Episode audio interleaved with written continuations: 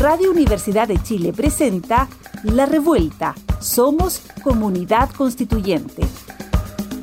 El magazine radial que celebra la escritura de la nueva constitución y propone un punto de encuentro para analizar su contingencia. Conduce Andrea Gutiérrez Vázquez junto a las opiniones de Constanza Valdés, Carolina Redondo, Daniel Urrutia y Nona Fernández. Oye, felicidades. Felicidades a todas y a todos y a todos los que nos están escuchando. Hemos cumplido tres meses de convención constitucional. Ah, oh. Nosotros, nosotras y nosotres, los que estamos aquí rodeando la convención, aunque no les guste, aunque a algunos les moleste y les asuste. Esta semana la rodearon de verdad, después lo vamos a comentar. Oye, se nos cumplió un sueño hoy día porque eh, volvimos como a los años 90, a la dupla, a la dupla televisiva. Hoy día, hoy día nos dejaron solo en el barco, Dani. Daniel Urruti acá con nosotros. Bueno, yo voy ahí punteando por la animación en todo caso. Este es un gran paso para mí. Se sabe, yo no puedo ir al baño en esta radio, ¿ah? eso les quiero comentar. No puedo ir, al, baño porque ahí, Aparezco, aparezco yo para... Me secuestran el micrófono. Así es. Oye, bienvenido, Daniel. ¿Cómo ha estado tu vida? Un gusto, ha estado todo bien, trabajando bien y también mandarle un gran saludo a todos, a todos y a todas y a todos los que nos, nos escuchan en este momento en la radio Universidad de Chile. Oye, em, voy a partir con nuestro, nuestro, nuestra ya tradición. Vamos a decir quién ganó el libro el libro, quiero yo ese libro, mándenmelo por favor, Editorial Alquimia, quiero el libro Papelucho Gay en Dictadura de Juan Pablo Sutherland. Eh, ¿Te acuerdas de la frase de la semana pasada, Daniel? Sí, exactamente. La frase es, comillas, los espacios de liberación democrática siempre ha devenido en una exclusión de las mujeres y las disidencias sexuales. Cierre de comillas. ¿Y lo dijo? Bárbara Queen Sepúlveda. Sí, esa sí que es Queen, Sí, todo el rato. De tomo y lomo, de tomo y lomo. Oye, eh, nuestro eh, ganador, ganadores, ganadores me ponen acá en producción, eso no se lee, ¿eh? equipo. ganadores. El Twitter. el Twitter. Marija Ya, es decir, Marija Y-A-A. Arroba Marija Ya. Así que felicitaciones a Marija Yaya. Marija, te vamos, te vamos a contactar para que te hagan llegar tu libro desde la editorial Alquimia, a la que nuevamente le prendemos una vela en agradecimiento por acompañarnos siempre acá en la revuelta. Hoy día no sé cómo nos vamos a ordenar nosotros dos, porque somos los más desordenados, les digo al tiro. Oye, eh, y vamos a partir al tiro, al toque, vamos a partir con el anuario el anuario de la semana. Tenemos a, una eh, militante frente amplista. Eh, la señora, no, señorita, señorita, la señorita Constanza Gabriela, ayúdame. Chonhaut Soto. Chonhaut. Constanza Gabriela Chonhaut Soto. Muchas gracias por por ese apellido materno que me ayuda a mí a poder decirlo. Eh, oye, ella tiene 32 años, es bachiller en ciencias sociales y abogada de la Universidad de Chile, es feminista, activista de derechos humanos, formada en el calor del movimiento estudiantil, una de las fundadoras del Frente Amplio, es verdad, si, si, no, si no estoy mal, fue em, ahí, no, no se llamaba presidenta, pero era como coordinadora general del movimiento autonomista. Eh, Constanza, yo tuve ahí un momento en la pasta. Hija de la educación pública, futbolera, colocolina, cuequiera, esto me sorprende, Constanza, no me lo imaginaba. Y constituyente, eh, constituyente en el Distrito 11, que en realidad un tremendo logro. ¿ah? Te felicitamos, Connie. Oye, eh, y el apodo, los apodos me gustan, ¿ah? Conichón, Chon, Choni, Negra. Mira, el regalo útil de la Choni, tiempo, tiempo, un pan con queso o lápices lettering. De lettering, Dani. Tú no apuesto que no sabes lo que es lettering. De lettering de esos de lettering, porque se no, escribe lettering. de lettering es una técnica con la que se escribe bonito, ¿cachai? Eso es lettering. Ah, pucha. No, aquí se le cayó el carnet acá. Tengo que ir a la, a lápiz López. en la lápiz no. Oye, no hagáis publicidad, pues si no, no, ah, tenemos, perdón, no tenemos Eh, oye, frase célebre. Ponle atención a lo que dije después de recibir una hora de planning en un programa de televisión. Me acuerdo de ese momento. Tuvo notable. Notable. Nombre de la mascota. Fito, mi conejo negro de orejitas caídas. Qué hermosa. Lo veo, te veo, Fito. Signo zodiacal, Acuario. Acuario, mira. Y el ascendente no lo sabemos. Vamos a tener que preguntar. Lo que nunca se vio. A la Connie sin mañosear por la comida. Mira, Pero le gusta el pan con quesito, eso es muy valioso. Yo eso lo, lo, lo, apruebo. Amor platónico, Mac Rainey se dirá, de Grey's Anatomy. Mitch. Muy bien. No, Anatomy, ¿tú sí? Eh, como capítulos sueltos, porque yo de la época del TV Cable, ahí, ahí empezó, ahí empezó todo. En Sony Entertainment Television, cuando estábamos todos como viendo Friends por primera vez, eh, en esa época yo la vi muy antigua, ¿no? La he visto ahora en Netflix, debería quizá. Eh, ahora viene el sueño frustrado, ser deportista de alto rendimiento. Sí, tiene toda la pinta. De más, que sí. Ahora, es política de alto rendimiento, digámoslo. De alto fuste. Sí, sabe. Está recién cosechando cosas de un proceso de una orgánica política que ha vivido de todo, diría yo. En unos años más, ¿dónde la veremos? ¿Dónde la veremos? desde el principio, desde el principio. Ya. Oye, eh, metámonos a la semana a conversar, ¿o no? Oye, tanta eh, cosa que hubo, ¿eh? Tres meses ya. Tanta cosa, oye. Oye, quedamos con una deuda la semana pasada. Tenemos un poco de vergüenza. Porque el tema de la semana, ¿cierto? Eh, se nos quedó abajo. Tenemos que confesárselo. Reconozcamos nuestro, la aprobación del reglamento de pueblos indígenas fue una cosa bombástica. Sí, tú lo viste en vivo, a ver si lo, escuchaste en vivo. Lo iba siguiendo, lo iba siguiendo y fue impresionante cuando llegamos a la indicación número uno. Y la indicación número uno reemplazaba todo el reglamento anterior. No, eso, yo no sé acá eh, si, si los constituyentes indígenas de escaño reservado vieron mucho Game of Thrones, parece. Hicieron como ahí una jugada, una jugada increíble, porque al final eh, lograron el apoyo de 80 y, 81 constituyentes que apoyaran la indicación. O sea, la presentaron la indicación y ya estaba aprobada, básicamente. Entonces, esa es una jugada maestra. ¿Por qué? Yo creo que, ¿y por qué la, una, una, parte de la importancia y lo que yo reflexionaba con esto? Es que le reconocieron, todos los demás constituyentes les reconocieron la posibilidad de que ellos establecieran las normas que les afectaban a ellos mismos. Y eso es súper importante. Y después se rechazaron todas las indicaciones excepto una, que tenía que ver con la participación. Lo único nomás que eligieron ya está bien, pero participan como todos. Esa fue la única indicación aceptada que después lo vamos a ver en, la en, el, en el tema de la, del reglamento de la participación. Pero es súper importante, es súper importante porque esto da cuenta de justamente los constituyentes están, están, eh, en, están aceptando que aquí hay una, la igualdad ante la ley también tiene esta, este sentido de reconocerle a los pueblos indígenas y originarios, a las naciones originarias, su capacidad de decidir, a la autonomía.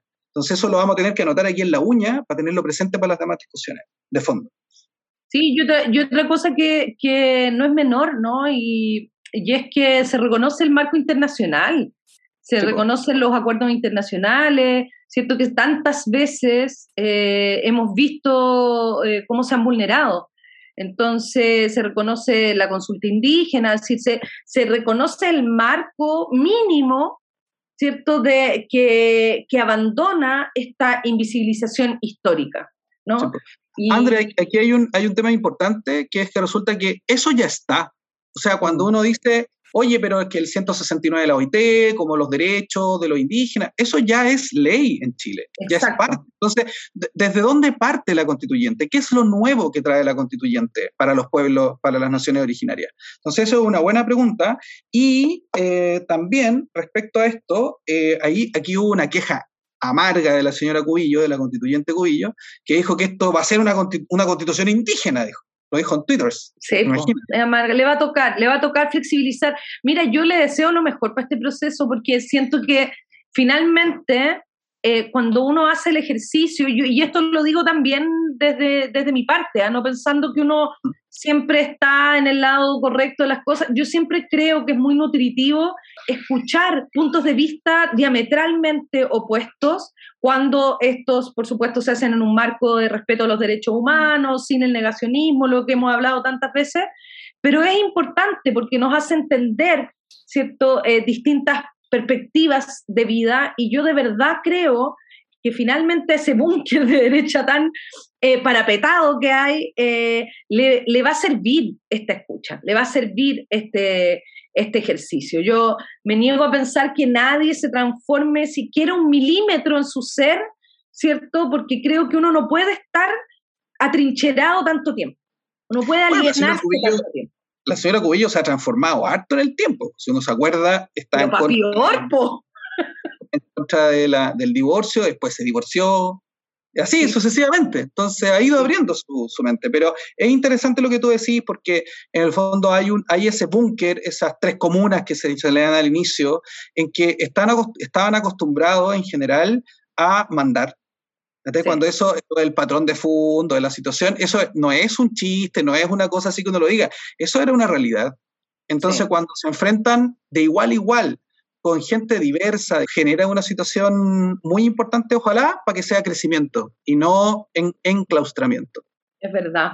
Oye, y bueno, como decíamos al principio, se, cumplen, se cumplieron tres meses, pero además se cierra un ciclo eh, político, digamos, que nos ha mostrado una forma de despliegue donde se cierran todos los reglamentos, ya se cerró todo el proceso de votación reglamentaria em, con, con, este último, estas últimas patitas que eran 456 indicaciones para sacar adelante el reglamento de mecanismos, orgánicas, metodologías de participación y educación popular constituyente.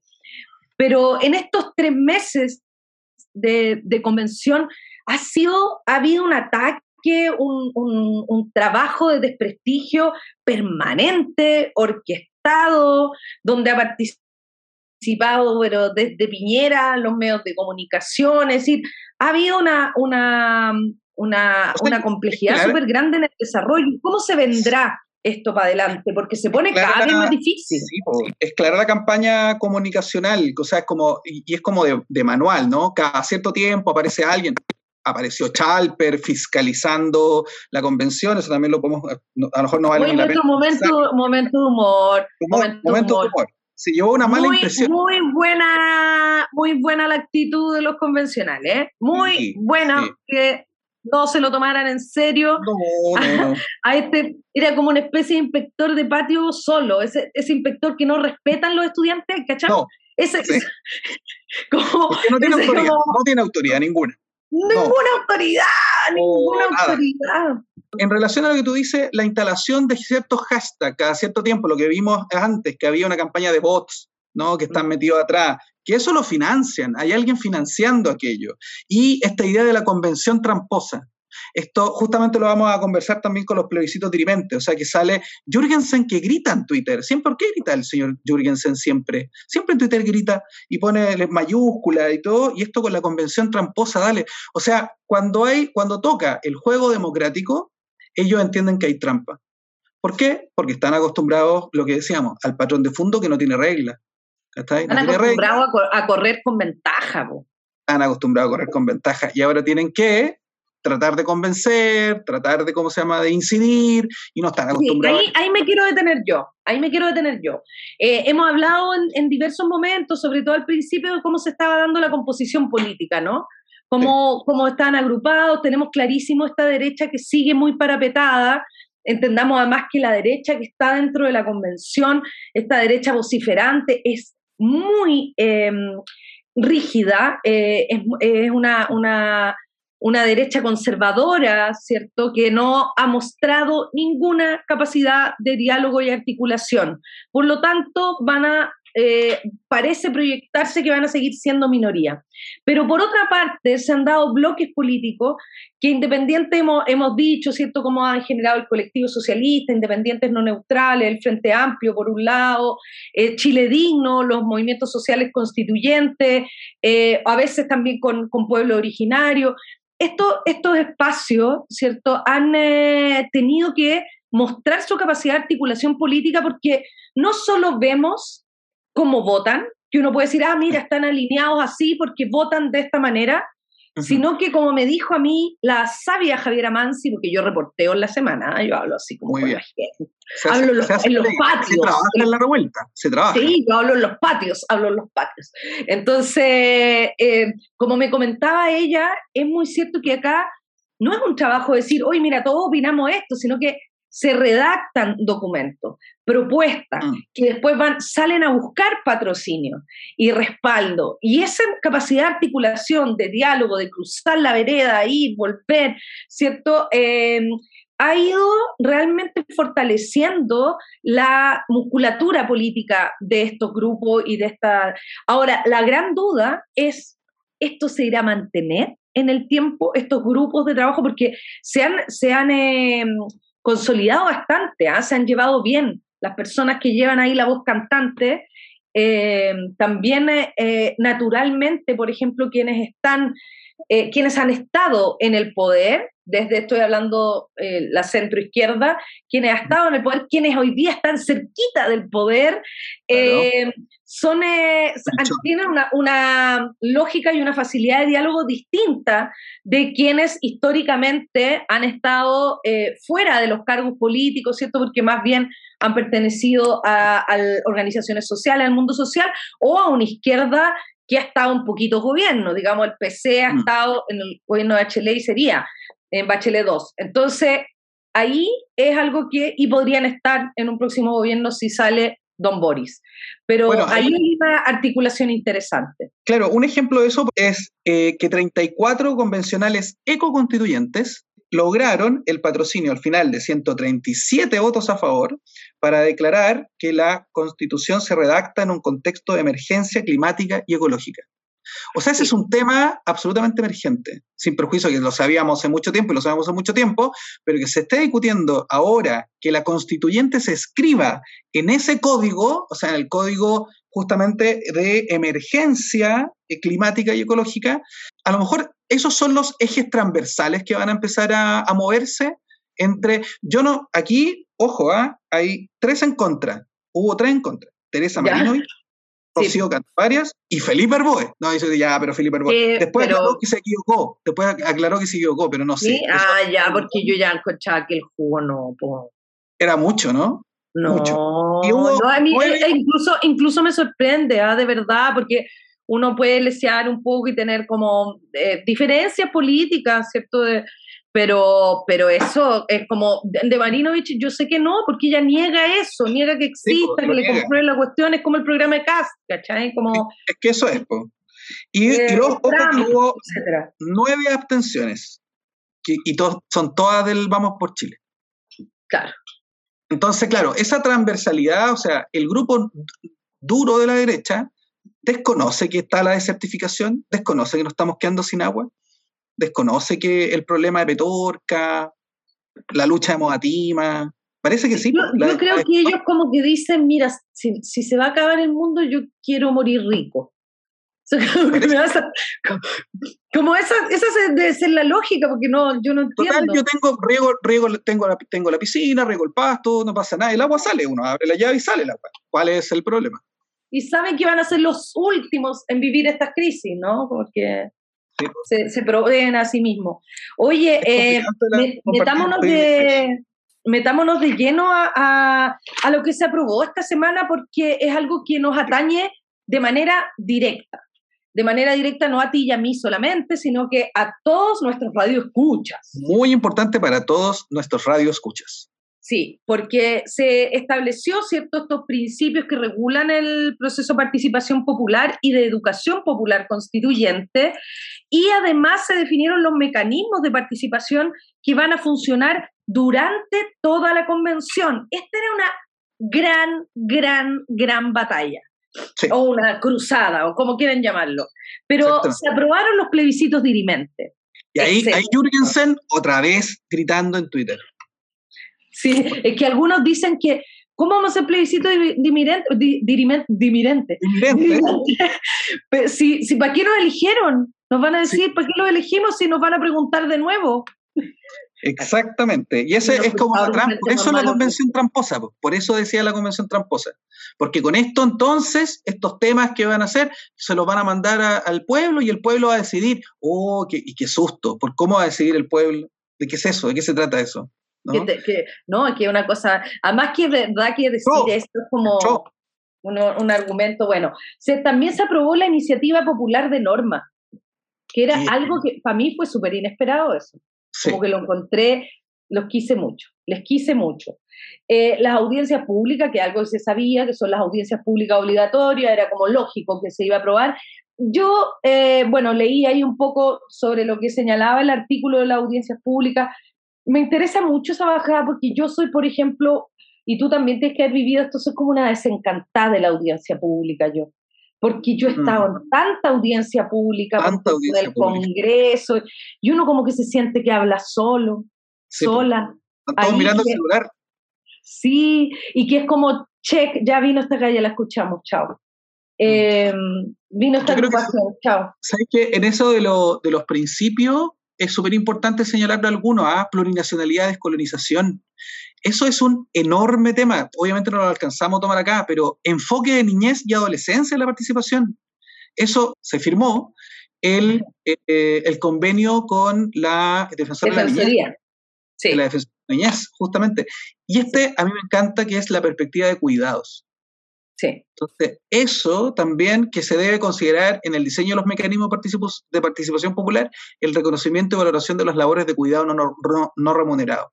Y lo otro que además de la plurinacionalidad está la descolonización, ¿ah? que también es, una, un componente que se agrega a la plurinacionalidad, que es tremendamente importante porque necesitamos descolonizar para poder plurinacionalizarnos, ¿no? y creo que va a ser un tema que vamos a tener que conversar un poquito más, ¿ah? porque acá en el, en el resumen dice la descolonización es el respeto irrestricto a los usos y costumbres de pueblos originarios del pueblo tribal afrodescendiente, y yo creo que hay un poquito de confusión. Sí, ¿no? Sí, por eso te digo que ahora hay que mirar todas las interpretaciones de estas bajadas y me imagino que habrán documentos más amplios que podremos revisar más adelante. Eh, y por otra parte, mira, a mí lo que más me encanta, que quiero decirlo, bueno, hay otras cosas como jornadas, deliberaciones, hay días feriados que se van a declarar donde toda la ciudadanía va a poder volcarse a sus asambleas y conversaciones, etcétera. Pero hay algo que me, a mí, por lo menos, Dani, me devolvió el alma al cuerpo, porque yo el año 2016 como buena ciudadana, organicé ELA, hice encuentros locales autoconvocados, porque dije esta cuestión, ¿cómo no va a servir? Como en algún momento, bueno, va a servir. Lo van a, se dio la orden, la instrucción, se votó para que se tomara en consideración todos los antecedentes que se podían brindar de la consulta individual, de los ELA, de los cabildos provinciales, de los cabildos regionales, eh, y que se hiciera lo mismo con todas las instancias similares que habían de recopilación de datos de cabildos de distintas instancias, distintas naturalezas, de asambleas de distintas naturalezas, y eso me parece una súper buena noticia porque nuevamente digo lo mismo, uno ha participado y ha participado y ha participado y pareciera que las palabras se las lleva el viento, pero no, se va a recuperar. Y eso me parece una buena noticia, fíjate. Ahí hay un montón de principios y donde otra vez, ojo, ¿ah? la plurinacionalidad corría, corría ahí importantemente. Yo creo que desde ese, desde ese momento se discutía justamente esos temas, yo recuerdo del, del ELA, y ahí estaban, estaban muchos de los principios que están dando vuelta, que después salieron con mucha más fuerza en el estallido, pero eh, el germen está ahí y hay que recogerlo y una súper buena noticia que, que, lo podamos ocupar en el proceso constituyente. Ahora, yo creo que es esencial. Ahora, el, el, ELA era una estructura, no sé, yo siempre peleé por el tema, porque tú que no están los derechos culturales, tú sabes cómo soy yo. Eh, el, el, ELA, como nos dice nuestra producción, son encuentros locales autoconvocados. Eso eran los ELA. Ya que uno lo podía hacer en su living, con su amigo, en la casa, en un sindicato, en una organización, donde fuese. Y ahí es súper eh, eh, es súper importante rescatar algunas cosas, pero también recordar que la metodología te ponía márgenes, ¿ya? y lo otro que quiero decir, don Daniel, es que me encantó esa frase de la presidenta, que no va a ser la frase de la semana, porque la presidenta se manda muchas frases buenas, eh, que dijo que este Buena que este trabajo incesante de cientos de abejas que polinizan un nuevo Chile, que había, que había, dado este resultado. Lo encuentro, pero ya una, una hermosidida. Lo, lo nota que, es lingüística la, la, la No, escucha que es lingüística la lingüista. Oye, nos vamos a, a conversar. Igual salvamos, Dani, encuentro, ¿no? Sí, yo creo que sí. Pero ¿sabes qué? Antes de cerrar, solamente 30 segundos. Ojo que se ha ido rechazando permanentemente cualquier referencia a que las cosas sean vinculantes. Sí. Yo creo que hay que, hay que anotarlo igual, hay que tenerlo anotado. ¿Qué significa finalmente esto? Ya, dejamos participar, pero no son vinculantes. Entonces, y ahí viene como nuevamente la situación de cómo dar una minoridad al proceso popular.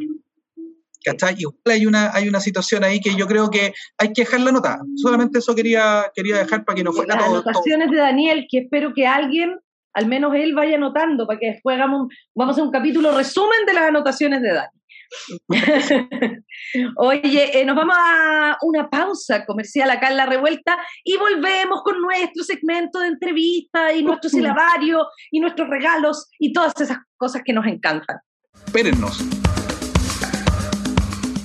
Ya volvemos. Sigue en La Revuelta. Somos comunidad constituyente Radio Universidad de Chile 102.5 FM.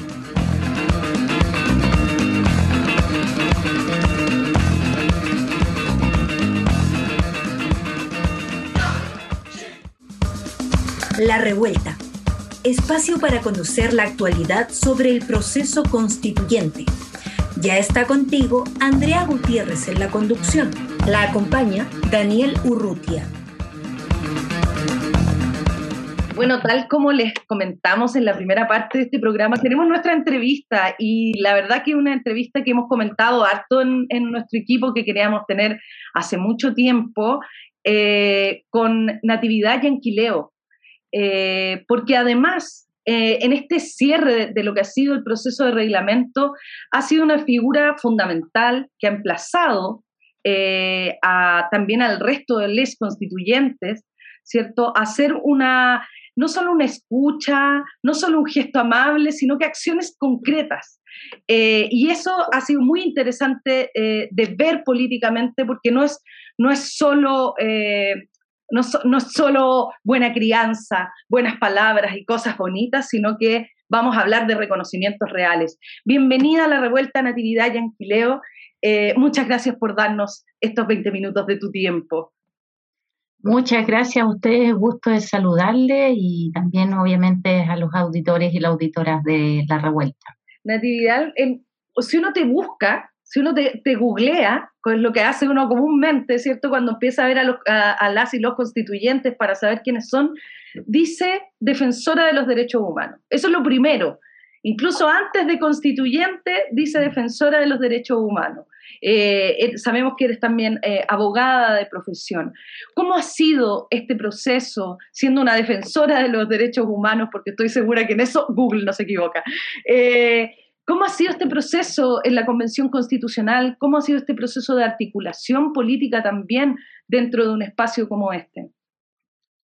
Sí, ha sido, mira, no es algo que no haya esperado. Yo la verdad igual soy una persona que Em, crecí en una familia muy politizada, eh, no me refiero a partidaria ni nada por el estilo, pero con un, padre que nos explicaba siempre la historia, no sé qué pasó, eh, por qué existía el feriado el primero de mayo, suponte, también nosotros eh, venimos de un, lugar que es Arauco, precisamente Tigúa, donde tiene su historia también de, movilización, primero por lo menos en este, en este último tiempo, que tuvo que ver con, la dictadura, de hacerle frente a la dictadura nuestros padres pelearon ahí y pelearon con lo que tenían. O sea, eh, y por otra parte, también cuando ya se termina todo esto, entre comillas, es que los mapuches también, producto de la historia de usurpación, también deciden recuperar sus tierras. Entonces, eh, eso también vengo con, con esa historia. Eh, y, eso implicó también eh, que mi familia fuera perseguida y sigue siendo perseguida hasta, hasta, este, hasta este momento y con allanamiento, con eh, mi papá estuvo clandestino antes de morir, entonces como que, que, cargo también con esa, con toda esa historia que, que, a veces uno dice, bueno, es lo que le tocó vivir y uno tiene que hacerse cargo también de esa historia. Y eso también ha hecho de que eh, he tenido una posición que a veces no, no acomoda precisamente a quienes son lo políticamente correcto. Yo no funciono políticamente correcta en esto y eso ha tenido sus roces también. Eh, que no ha sido, eh, por, lo menos a mí no me ha complejizado ni, ni, ni nada, porque también, de hecho pensé que, iba a ser peor, pero sé que también queda todavía mucho y puede ser peor lo que se venga. Y eso eh, ha, implicado también porque tengo posiciones políticas en, en todo lo que está pasando eh, y a veces se contradice con muchos de los que vienen a, a, a, un poco a mantener lo que hay o que no se quieren hacer problema porque porque nos van a apoyar determinadas eh, indicaciones, porque no se va a apoyar lo que nosotros estamos señalando. Entonces, eso también ha sido un poco, eh, no como, insisto, o sea, no ha sido difícil como para mí, porque de hecho, eh, insisto, pensé que iba a ser peor en esta primera etapa pero también preparándome ya para la segunda etapa, que pienso que sí ahora va a ser muy, muy difícil. Pero empieza la discusión. Ahora empieza la discusión y ahora eh, empieza lo que realmente va a quedar en el texto, porque ahora, claro, estuvimos trabajando en los diferentes reglamentos, que es como más bien cómo vamos a funcionar internamente, las normas de funcionamiento interno de la convención, como, no sé, reglamento de ética, reglamento eh, general eh, de participación popular, por otro lado, de participación también y consulta hacia los pueblos indígenas. Eso eh, también, ¿Nos, podría, ¿nos podría explicar también ese justamente ese reglamento? Nosotros lo hemos comentado y de cómo se hizo, cómo se armó, porque esto... Cuenta la verdad, Dani, nosotros gritábamos en nuestro WhatsApp grupal. no, era increíble, era increíble. Yo lo seguía minuto a minuto, debo decir. Y, nos relataba, nos relataba cuál... ¿Nos puede explicar cómo fue la interna de eso también? Y que además, ¿qué significa en concreto? Porque la gente no entiende mucho. Sí, eh, la verdad es que esa fue una de, de las peleas que, o por decir algo que ha sido como bien ardua internamente.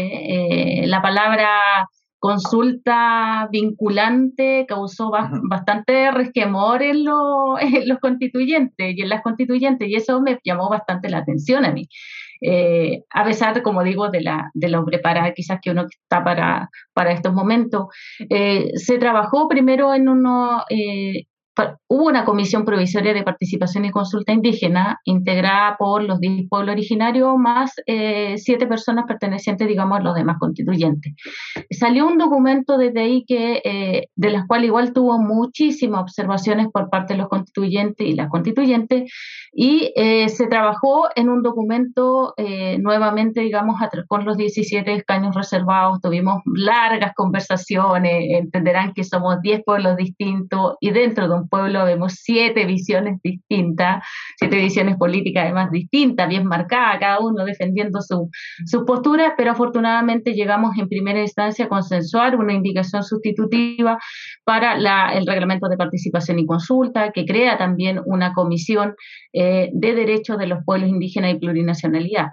Y ahí, eh, bueno, surge todo esto también en, las conversaciones con quienes uno tiene más cercanía política para que apoyaran esta indicación y eh, se fue dando de esa forma cada uno con sus sectores de los cuales era más cercano hizo este compromiso también y se comprometieron a buscar los patrocinios más que necesarios para poder presentar la indicación, porque recordar que nosotros presentamos también indicación con a lo menos 30 patrocinios. Y ahí nosotros tampoco teníamos, o sea, somos 17, no somos, no somos 30. Entonces había que hacer esta, teníamos que hacer esta vuelta de buscar el apoyo que se necesitaba para poder eh, finalmente eh, llevar esta, esta indicación y que además era, eh, fue difícil también en el sentido que después algunos estaban desconociendo esa eh, la, el patrocinio. Hicimos nosotros no, es que nosotros lo hicimos un poco a la rápida, no tuvimos el momento para poder, para poder eh, profundizar en el contenido de, de, este reglamento, de esta indicación sustitutiva, y de ahí vino una discusión bastante compleja que, eh, que también pensé en su momento que se podía rechazar o se podía aceptar las indicaciones que habían sido presentadas por otros sectores, por sectores de derecha y por sectores que se dicen ser independientes. Y ahí hubo eh, una interpelación también eh, bien fuerte de mi parte, que era que creo que lamentablemente eh, pasa y se sigue repitiendo lo que yo señalé en la carta pública que se hizo a las y los convencionales. O sea, mientras los indígenas no estamos protestando, no estamos interpelando, no estamos haciendo corte, no estamos gritando, lamentablemente no somos escuchados. Y eso, si es que eso no hubiera sucedido, si es que no hubiera interpelación, si es que no se hubiera, eh, si es que los constituyentes y las constituyentes no se hubieran sentido aludidos, yo lo veo muy difícil que se hubiera aprobado eh, el reglamento que afortunadamente se logra estar y que permite la participación permanente, vinculante eh, de los pueblos indígenas en este proceso, que además ahora viene la otra etapa, que no sabemos cómo se va a implementar, porque vamos a requerir además de una Secretaría de Participación y Consulta, una Secretaría que no está lista y además participación popular también va a requerir de una Secretaría de Participación Popular que tampoco está lista. Y ahí nos encontramos también con algunas dificultades con que eh, en este momento la consulta no se está realizando. y ahí va a ser un, problema. Hay un, hay un tema, es decir, de repente hay resoluciones que se tienen, pero la, la logística va en otro ritmo, ¿no? Como la implementación de las cosas. Mm. Y en ese sentido... Eh, Natividad hablábamos de esta carta y de este emplazamiento, que además también iba fundamentalmente dirigido a lo que tú dices, ¿no? A, alguna y algunos constituyentes que habían cambiado eh, su, su, posición, que se habían manifestado, digamos, afines y que después a la hora de la hora habían cambiado. Ahí también quiero destacar que, que y comentarle a quienes nos están escuchando eh, algo que conversamos en la primera parte con Daniel, que es el trabajo de, los, de las y los constituyentes no solamente se ve reflejado en la votación, ¿no? En que tú no es que vas y te sientas y votas de acuerdo a lo que, a lo, a lo que te impulsa, a lo que crees, sino que hay toda una articulación detrás, eh, una elaboración de propuestas que buscan patrocinio y para eso hay que generar diálogo. Yo ahí me tomo de tus palabras anteriores, ¿no? Lo importante que es el ejercicio de disentir con el fin de llegar a un algo, ¿no? No no solamente confrontar dos posiciones que finalmente van a vivir cada uno en sus realidades, sino que aquí en la convención hay que llegar a algo. Y eso es algo que estamos, yo creo, aprendiendo recién como país, porque hay algunos que jamás se han sentado a esas instancias, porque no las han permitido. Eh, y ahí hemos visto que, que has probado que los límites, tú y, y, trabajo, me imagino que varios constituyentes también de pueblo originario, eh, han probado que, en realidad se dice, no, esto, esto va a ser imposible, esto no va a pasar. Y uno ve que el límite se corre y sí se puede, y sí podemos transformar eh, cosas que nos parecían realmente intocables. Eso yo, yo eh, lo valoro y lo encuentro que, me, me, parece que hay, hay que tener un temple especial para no tener eh, temor a que estas cosas ocurran, se sucedan e impulsarlas, ¿no? Porque son nuevas e inesperadas también eh, culturalmente. La, en ese sentido, ¿cómo usted ve esto de, de las personas como que intentan, de los constituyentes que han intentado como boicotear el proceso o que hay un permanente rechazo o eh, que intentan poner piedra en el camino. ¿Usted cómo, cómo ha sentido eso adentro? O sea, es decir, uno observa de repente hay indicaciones que decían no a la participación de personas privadas de libertad, eh, no a las personas en el extranjero, no, o sea, esa, esa sensación, ¿qué, ¿qué, ocurre adentro con eso? ¿Qué le pasa a usted también con esas cosas? Y sobre todo con ese tema también que hay un racismo eh, bien claro en, en ciertas personas. Sí, mira, en algunos hay un racismo que es claro, en otros hay un desconocimiento y, que precisamente de los sectores independientes eh, se señala. Y ahí, eh, bueno, la interpelación de alguna forma tuvo sus conversas también internas y, que señalaban, mira, la verdad es que nosotros desconocemos este tema. Ya, o sea, si lo desconoce, entonces, eh, conversa con nosotros, pregúntanos, eh, somos 17 escaños, esto se tiene que manifestar, además nosotros le decimos cosas concretas y lo concreto hoy día es el voto. O sea, el resto no sirve porque eh, desde que llegamos a la convención, y en realidad desde mucho antes, se viene hablando de plurinacionalidad y que la plurinacionalidad y que, y, que el enfoque de género y que no sé qué, y, que ahí uno empieza a ver también, no sé, se perdieron comisiones transversales de género, por ejemplo, que también yo, no, yo no podía creer, de verdad, y, no siendo así como de ese lado, porque también eh, yo vine a cambiar a cambiar esta constitución, no viene a mantenerla. Entonces, eh, uno espera que los convencionales y las convencionales también vengan con esa disposición.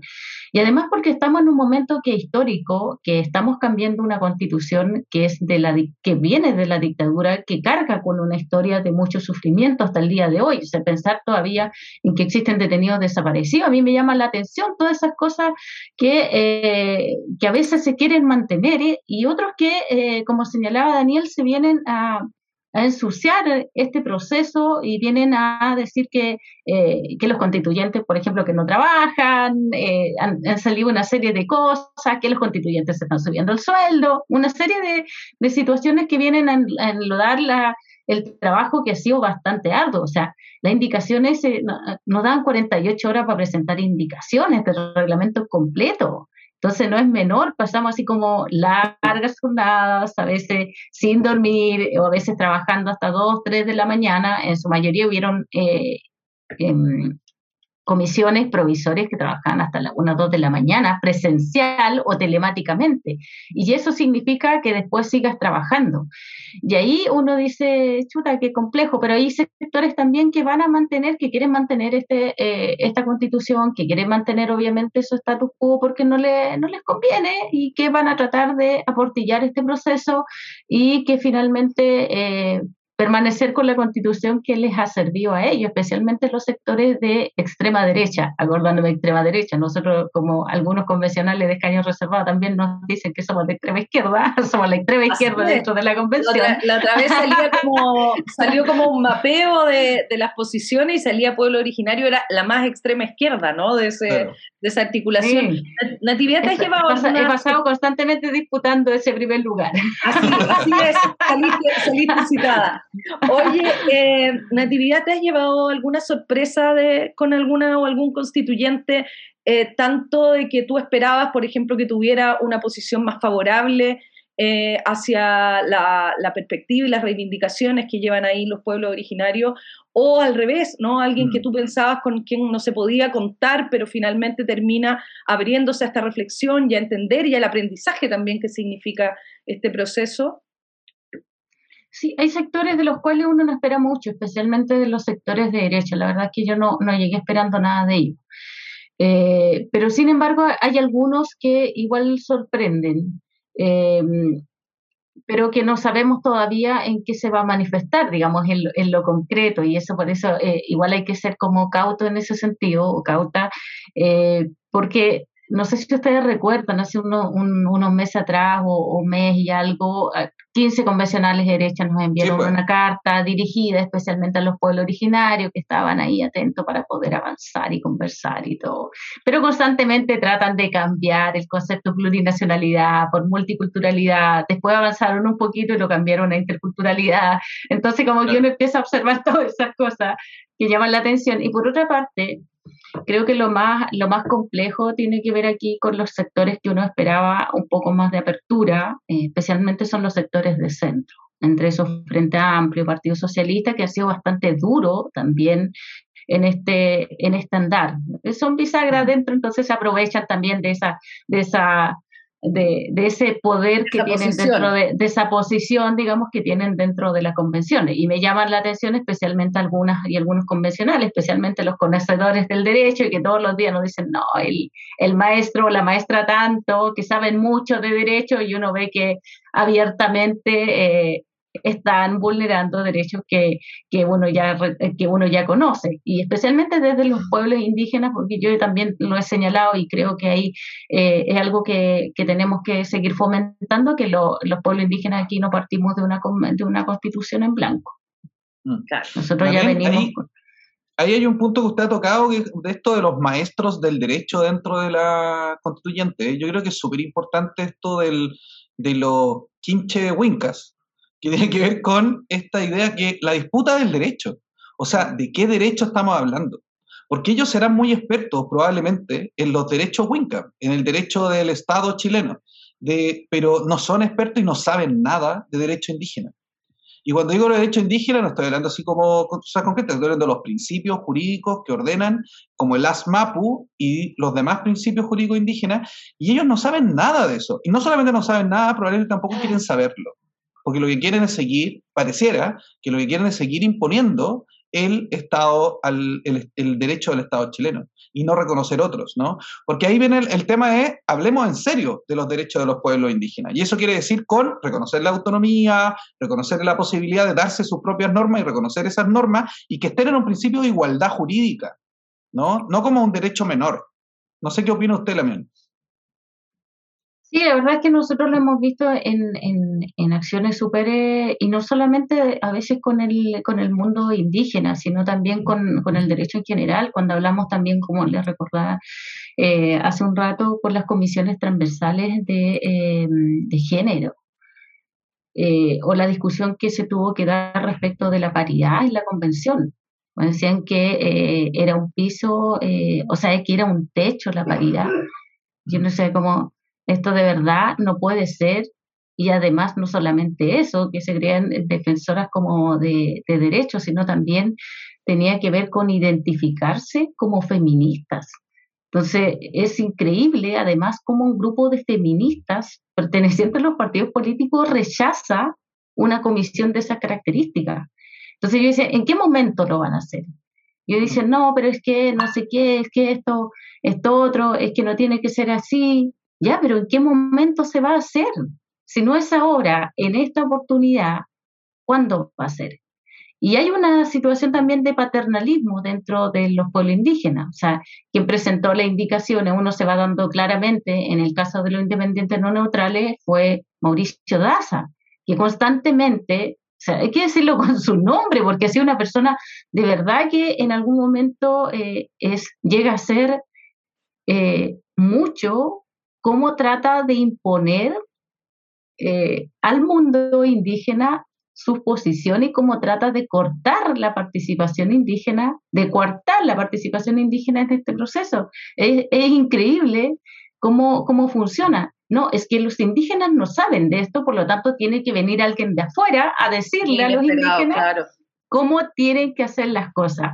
Sea, después de un arduo trabajo, que no solamente obviamente somos los 17 escaños, sino también cada uno tiene sus equipos, con gente que eh, prácticamente lo están ninguneando, o sea, no, no, no sé. Entonces, como que esas cosas todavía cuestan como asimilar, en ese sentido cuesta asimilar, porque lo que uno esperaría en realidad que estas personas que se dicen conocer eh, el derecho no lo, no lo utilizaran en nuestra contra, sino más bien empezaran a respetar, que es lo que eh, debiera suceder, creo, en este momento en el cual estamos, que no debiéramos dejar cosas para el futuro, sino tratar de, que quede eh, todo lo que, lo que también se reclama desde, desde la calle. Eh, nos mandaron, insisto, a cambiar la constitución y no mantenerla ni a maquillarla. Entonces hay que profundizar en eso y, y que quede eh, lo que la gente también pide y es por eso que nosotros insistimos en la participación, insistimos en la participación indígena, que finalmente esta constitución refleje el sentir de los pueblos indígenas y que no seamos nosotros los representantes quienes definamos eh, de alguna forma parte del futuro, porque aquí tampoco se va a resolver todo, sino parte del futuro de los pueblos indígenas en este proceso, sino que sean los propios pueblos a través de la participación eh, y consulta quienes definan eh, lo que va a quedar en el nuevo texto constitucional. Hay que desalambrar. Muchísimas, muchísimas gracias por eh, tus palabras, por, eh, por además eh, aclararnos, ¿cierto?, estas cosas que a veces son confundidas intencionalmente, muchas veces por la opinión pública. Esperamos tenerte también nuevamente en la revuelta cuando ya la discusión de la constitución propiamente tal y estos temas, ¿cierto?, que se, se pelearon para que existiera la discusión justamente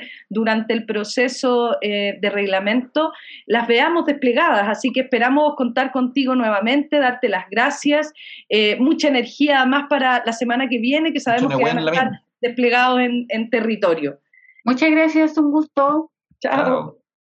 Oye, y ahora nos vamos a nuestra sección que se llama... El silabario constituyente. Palabra del día. Convenio 169 silabario constituyente. Y saben, ustedes saben que a nosotros nos gusta aportar porque hay cosas que la gente repite, repite, repite y a veces uno dice, ¿qué es esa cuestión? De la que todo el mundo habla. ¿Qué es ese coso? Y esta semana les hemos traído el famoso convenio 169, que tantas veces se ha citado, que tantas veces se habla, que tenemos que respetar el convenio 69. ¿Cuál es el convenio 169, don Daniel? El convenio 169 de la OIT sobre pueblos indígenas y tribales en países independientes es un tratado internacional adoptado por la Conferencia Internacional del Trabajo en Ginebra el 27 de junio de 1989.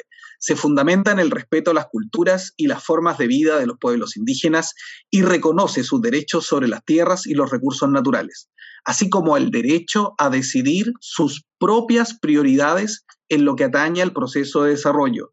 Su objetivo es superar las prácticas discriminatorias que afectan a estos pueblos y hacer posible que participen en la adopción de decisiones que afectan sus vidas, por lo que los principios fundamentales de consulta previa y participación constituyen su piedra angular. Daniel Urrutia, excelente lectura. Oye, eh, vamos a invitarle a participar en el sorteo del libro La Oficina del Agua de Simón Ergas. Simón, yo eh, te tengo mucha fe, te agradecería que por favor me envíes el libro de regalo y yo hago mi transferencia. No, tengo, tenemos muchas ganas de leerlo acá en el equipo. Eh, oye, voy a leer la frase de la semana para que ustedes en las redes sociales contesten y nos digan quién dijo esta frase. La consulta indígena es una obligación de la Convención, ya no cabe duda. Lo que todavía no se comprende es que la participación y consulta indígena es una oportunidad que le ofrecen los pueblos invisibles a la Convención. ¿De dónde? ¿De dónde salió esta frase? Para que ustedes nos acompañen en redes sociales, por Twitter, por Instagram, Instagram por Facebook, si es que alguien usa esa cuestión todavía, por donde sea, nos contacten y nos cuenten quién dijo esa frase para que se ganen el libro de Simón Ergaz, que creo que es su primer libro, La Oficina del Agua. Eh, oye, hasta la próxima semana, queridos Radio Escucha, fue un gusto compartir con ustedes. la próxima Semana, la próxima tenemos, tenemos territorio, visitas territoriales de los constituyentes. Sí, verdad, qué entretenido. Súper interesante, a ver si podemos hacer algún, alguna entrevista en terreno. Yo pensé que nosotros nos íbamos a ir de gira. No, nos vamos a ir también. También nos vamos a ir. besitos, besitos. Paso, buen fin de semana, largo. Se les quiere. Chao, chao. Chao, familia. Radio Universidad de Chile presentó La Revuelta. Somos Comunidad Constituyente. El magazine radial que celebra la escritura de la nueva constitución y propone un punto de encuentro para analizar su contingencia.